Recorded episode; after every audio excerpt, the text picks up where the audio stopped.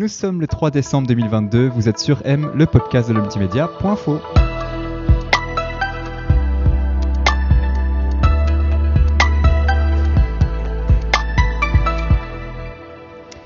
Nous sommes le dernier jour du Montreux Comédie Festival. Alexandra Pizzacali, bonjour. Bonjour.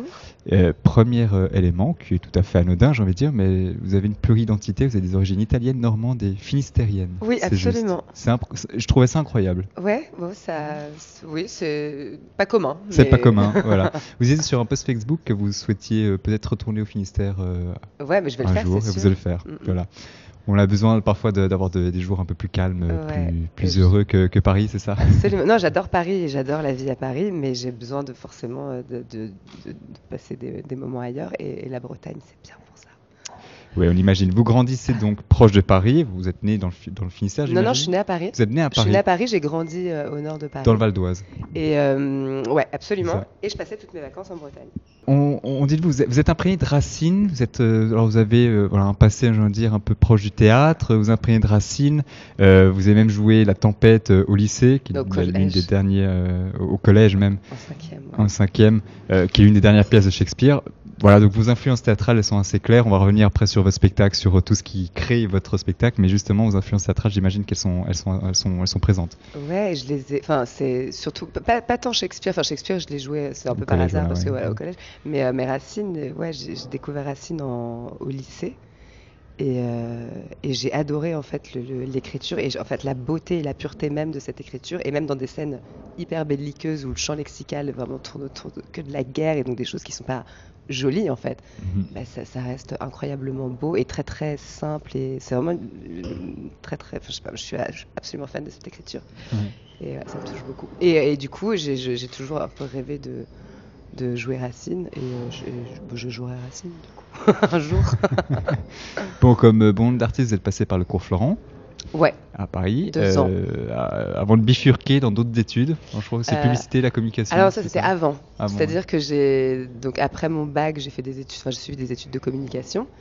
Euh, donc j'ai fait un peu l'entonnoir, j'ai fait donc une année Mhm. de première, euh, première année de licence générale, ensuite deuxième année plus marketing, presse, euh, pub, et après troisième année vraiment conception rédaction dans la pub. Et une fois que j'ai eu mes diplômes, je me suis dit bon ok cool, mais j'ai pas très envie d'aller travailler dans un bureau du 8h à 17h. Je me suis dit bah tiens on m'a toujours dit tu devrais faire du théâtre, et puis ça m'avait plu en cinquième de jouer Miranda dans Mhm. la tempête.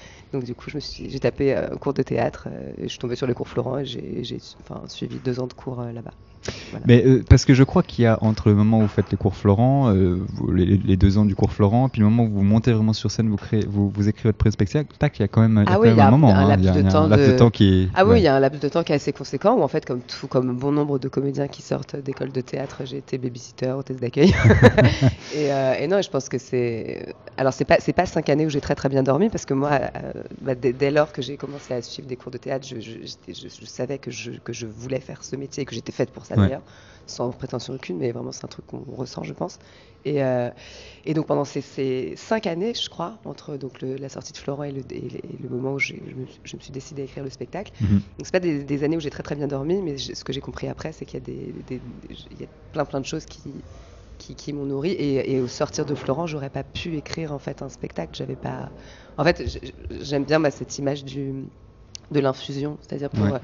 Bah, là, voilà, là on a un thé là en face de nous, bah, le, le sachet pour dégorger, il faut qu'il se gorge d'abord. Ouais. Donc il y a un truc et je crois vraiment beaucoup à l'infusion. Donc, Voilà. Donc c'est après que je me suis rendu compte que c'était pas du temps perdu du tout. Non, pas du temps perdu, il y a toujours du temps de Mm. battement, mais c'est juste, c'est Ouais. c'est vrai qu'il y a une tendance à avoir, être impatient, à Ah bah vouloir que ouais, les choses aillent, aillent plus vite. C'est- l'un des premiers écueils justement dans la carrière de, voilà, de, de comédienne, euh, tout Ouais, ouais. ouais, ouais, vraiment. Mais même, même encore maintenant où où- où il y a plein plein de choses euh, merveilleuses qui se sont passées, pas que, mais mais euh, il y a toujours un on est toujours dans, dans je sais pas enfin je dis on non je vais parler pour moi parce que j'ai pas la, la prétention de, de savoir comment les autres fonctionnent mais en tout cas j'ai j'ai l'impression aussi qu'on nous prête des désirs et ça Mhm. ça ça je m'en suis rendu compte très très récemment euh, parce que j'ai eu une rentrée un petit peu compliquée et je me suis dit ok si tout ça se passe c'est que je n'étais- je, je n'étais pas au bon endroit et Mhm. c'est que inconsciemment en fait j'ai décidé que ça se passe mal. Mais bon ça c'est un autre euh, sujet. Et en fait je me suis rendu compte qu'on nous prêtait beaucoup de désirs. C'est à dire que moi quand j'ai écrit le spectacle je me suis dit bah ok j'écris ma pièce. Mhm. et en fait comme on l'a estampillé humour on m'a fait euh, enfin on m'a fait j'étais très contente Ouais, attention ouais, hein, mais suivre un parcours humour Et, euh, et, et on m'a prêté des désirs euh, qui n'étaient pas les miens en fait. Mhm. C'est-à-dire que si tu fais dans l'humour, bah ok, il faut, il faut faire ci, il faut faire ça, il faut faire des chroniques. Suivre des codes. ouais, Ouais, ouais. ouais, Et en fait, euh, c'est pas, c'était pas mes désirs à moi. Et, euh, et sauf qu'après, on se fait rattraper par son, je pense, son inconscient qui dit, oh non non non, c'est pas la bonne, c'est pas la bonne route. On y reviendra plus tard parce que je sais pas que j'ai envie de- d'aborder ce sujet spécifiquement, mais je pense que dans toute, toute carrière d'humoriste ou de comédien, il y a des hauts et des bas. Mhm. Euh, dernièrement, alors euh, ce qui s'est passé à Télématin, euh, je pense que pour moi c'est révélateur de certaines choses qui arrivent dans une carrière. Il faut juste en être conscient. On va en reparler plus tard, même si encore une fois c'est pas pour ça que je vous ai fait, que je vous ai fait venir. Ah, ça, c'est sympa. Mais oui, on en parle avec euh, mais euh, plaisir, j'allais dire. mais justement, alors vous, vous, vous quittez les- cours Florent, vous montez sur scène la première fois, c'est quoi le déclencheur? Alors j'ai lu, c'est euh, des amis qui vous poussent à vanter, qui, enfin qui vendent vos talents d'oratrice et qui vous poussent à aller sur scène. C'est ça le Ouais, déclencheur c'est- c'est oui, quand on fait le clown en soirée, on dit ah putain, tu devrais faire. Non, puis même depuis toute petite, on tout- enfin, m'a toujours dit ah tu devrais faire du théâtre ou du théâtre ou oh, peut-être que tu seras avocate. Voilà, il y avait quand même un truc pour le. le- Je sais pas, j'avais, euh, je pense, besoin de de- de- d'exister, donc je, je, je sais pas. Et, euh, et oui, donc les, les, les copains qui te disent que. Enfin, qui me- qui m'ont dit euh, oui, tu devrais faire ci, tu devrais faire ça. Et puis, je sais pas, non, je sais pas. Et puis, puis, puis cette rencontre avec le théâtre aussi, donc Ouais. euh, au, au lycée. Et j'ai adoré lire du théâtre. Il y a plein de gens qui, qui n'aiment pas lire du théâtre. Moi, j'aime beaucoup lire du théâtre. Je trouve que. Enfin, c'est- c'est- enfin, j'ai j'ai beaucoup entendu que le théâtre se, se regardait, en fait. Mhm. Et même moi, je trouve ça hyper agréable à Qui se lire. lit pas, mais en fait c'est Ouais, le contraire. ouais, alors vous tournez actuellement depuis 2018, je crois, avec votre premier spectacle. Oui, c'est ça. euh, qui se nomme C'est dans la tête. Ouais, chapitre Euh, 1. Chapitre 1. Mm, a d'autres chapitres du coup Bah, il y aura un chapitre 2, ouais. Euh, Vous avez même joué euh, à la Scala Oui, à Paris. Vous étiez en résidence sur place j'y d'ailleurs joue toujours Ouais, ouais, jusque fin décembre.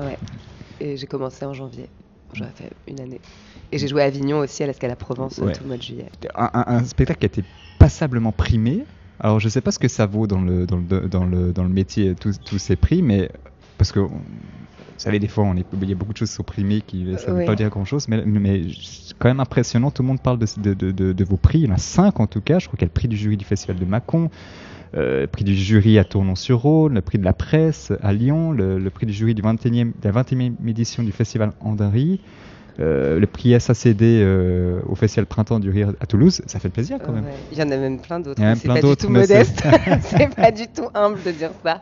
Mais euh, ouais, ouais, non. En fait, bah, quand, quand j'ai commencé à jouer le spectacle, euh, du coup, donc forcément, donc ce que ce que je vous disais tout à l'heure, donc estampillé humour. Donc du coup, j'ai- eu la chance de, de jouer très très vite dans beaucoup de cafés théâtres un peu partout en France.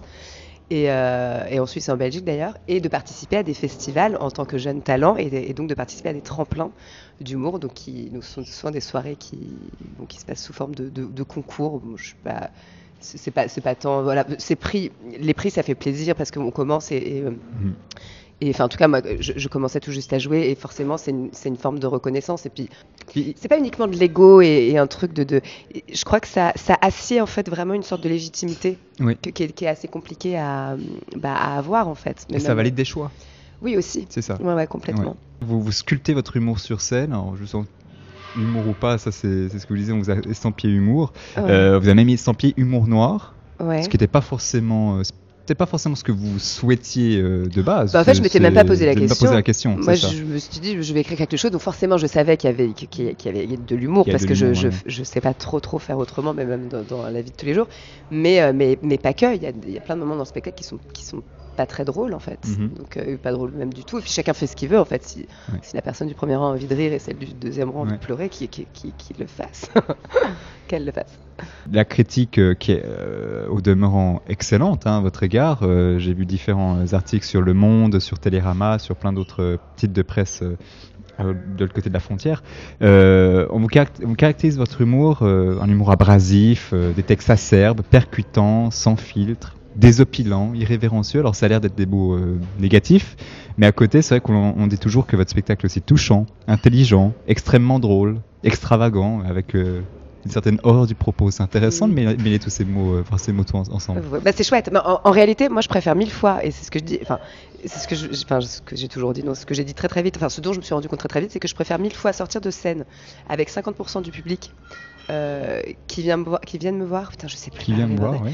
qui vient me voir en me disant, ouais, on va dire la moitié du public qui vient me voir en me disant, euh, j'ai détester ce que tu as fait, et l'autre moitié qui va me dire j'ai adoré ce que tu as fait, ça m'a. Enfin voilà. Que 100% qui, qui vient me voir que la totalité du public. Pourquoi je ne sais plus parler? Je ne sais plus parler. Il y a une forme de fatigue générale, à mon avis. Ouais, je crois, hein, je crois, je crois. et euh, voilà, que, tout, que la totalité du public vienne me voir en me disant euh, Oh, j'ai passé un bon moment. Bah, je, je, je, non, c'est pas, c'est pas ce que je cherche. Que enfin, ce que ce qu'on recherche, c'est ressentir des émotions et les transmettre en fait. Donc, je, crois. Hein, qu'il se passe vraiment quelque chose. Mais même dans la vie, c'est-à-dire, euh, et, on y reviendra tout à l'heure quand on parlera de, de bah, pour le coup de Télématin, il y a ce truc un peu de, en fait, aimez-moi ou détestez-moi, mais pour qui je suis vraiment, tu vois, plutôt que pour une idée que vous faites. Et, c'est un peu pareil avec le spectacle. En fait, aimez-moi, détestez-moi, mais qu'il se passe quelque chose, en fait. Mais je ne sais plus qui disait ça. Peut-être que je l'attribue à des proches, mais euh, il faudra encore vérifier. Et je crois que des proches disaient, euh, je préfère qu'on me déteste plutôt qu'on me dise que je suis insignifiant. Oui, bah voilà, ouais, c'est un peu ça. C'est ça. Au moins, il se passe quelque chose. au moins, il se passe quelque chose. Depuis 2022, à la rentrée, euh, vous rejoignez France Inter, donc vous avez des, chroniques à France Inter. Oui.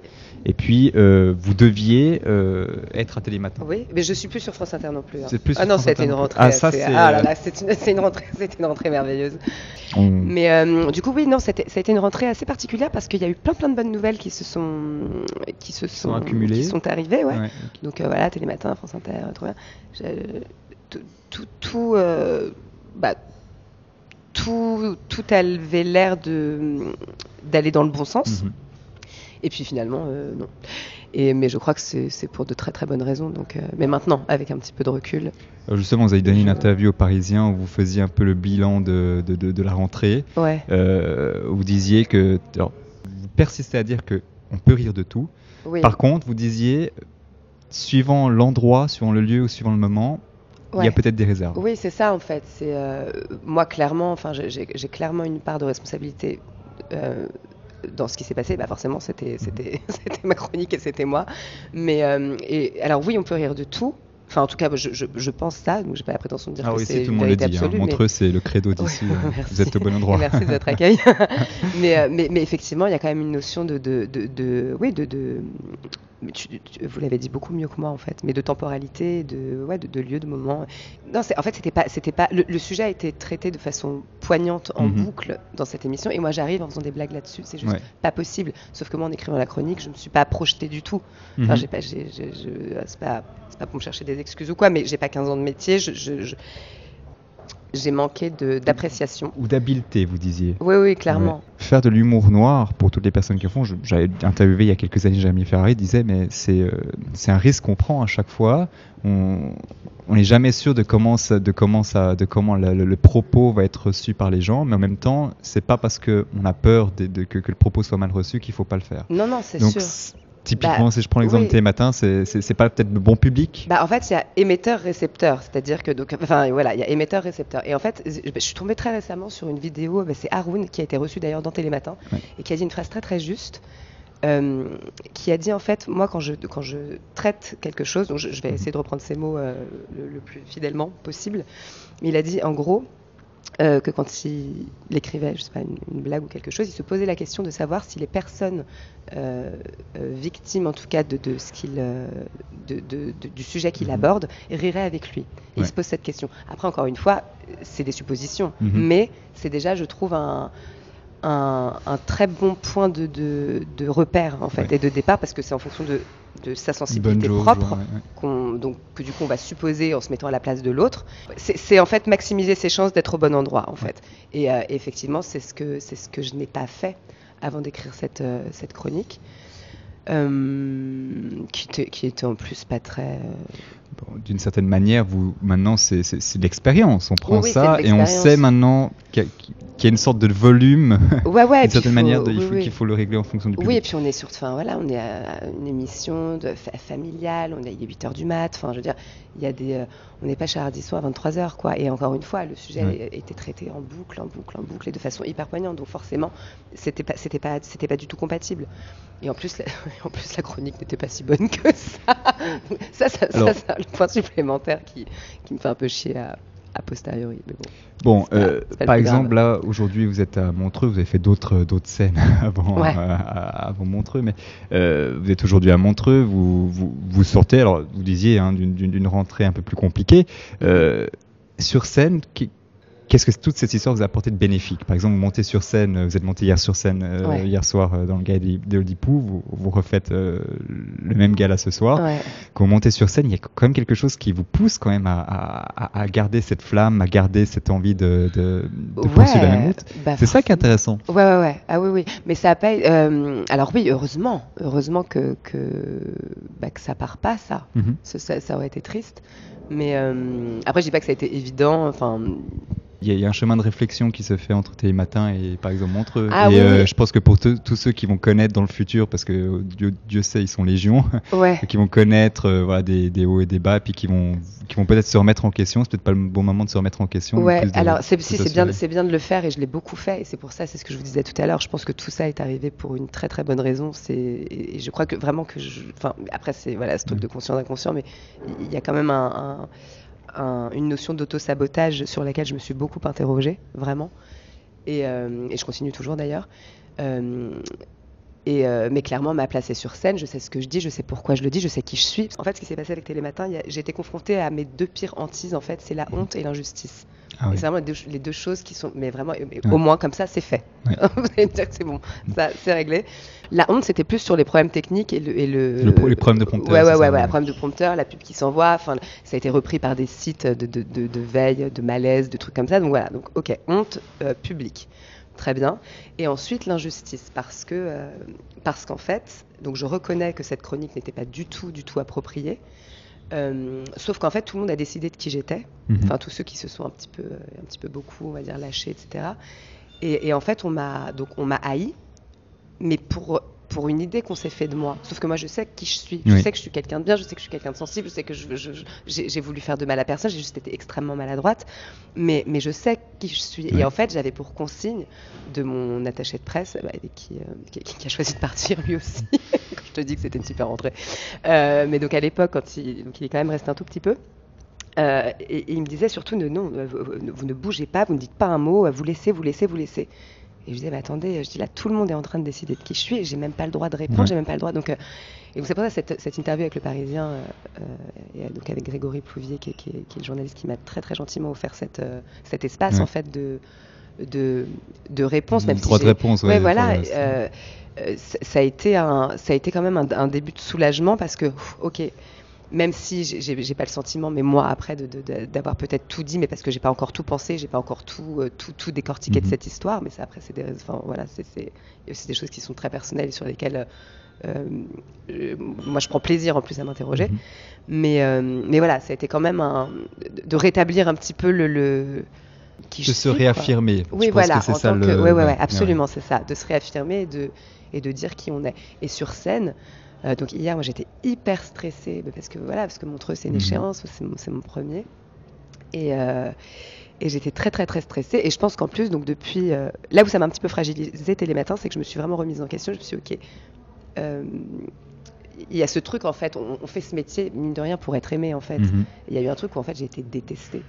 Et, et en fait, ça a été tout un travail donc de remonter sur scène en, en me souvenant que je, que, que je vaux le coup en fait. Mhm. Et, euh, et hier, ça a été tout un travail de me le réaffirmer vraiment un peu comme un mantra. Tu es à ta place, ça- tout va bien aller, tu es à ta place. Tu sais, enfin voilà, Mhm. euh, tu, tu- tu es quelqu'un de bien. Ce que tu fais, tu sais ce que tu dis, pourquoi tu le dis. Enfin, tu sais, juste se rappeler, euh, se rappeler qui on est en fait. Ouais. C'est étrange, hein, mais. C'est bien d'admettre Ah, des erreurs aussi. Absolument, ouais. ouais, ouais, bien sûr. Mais euh, et puis et puis encore une fois, moi, cette expérience-là, elle m'a, elle m'a, moi, elle m'a fait progresser. euh, Elle m'a, fait gagner 10 ans, je pense, sur Mhm. sur moi et mon rapport à moi et la connaissance que j'ai de moi et, et, et ce que je veux vraiment en fait et ce dont je ne veux pas. Montreux, deuxième, euh, deuxième gala ce soir, vous apparaissez dans le gala d'Élodie Pou, gala Montreux, Gloire et Beauté. Ouais. J'ai eu l'occasion de le voir hier soir, euh, il, est, il est quand même extraordinaire.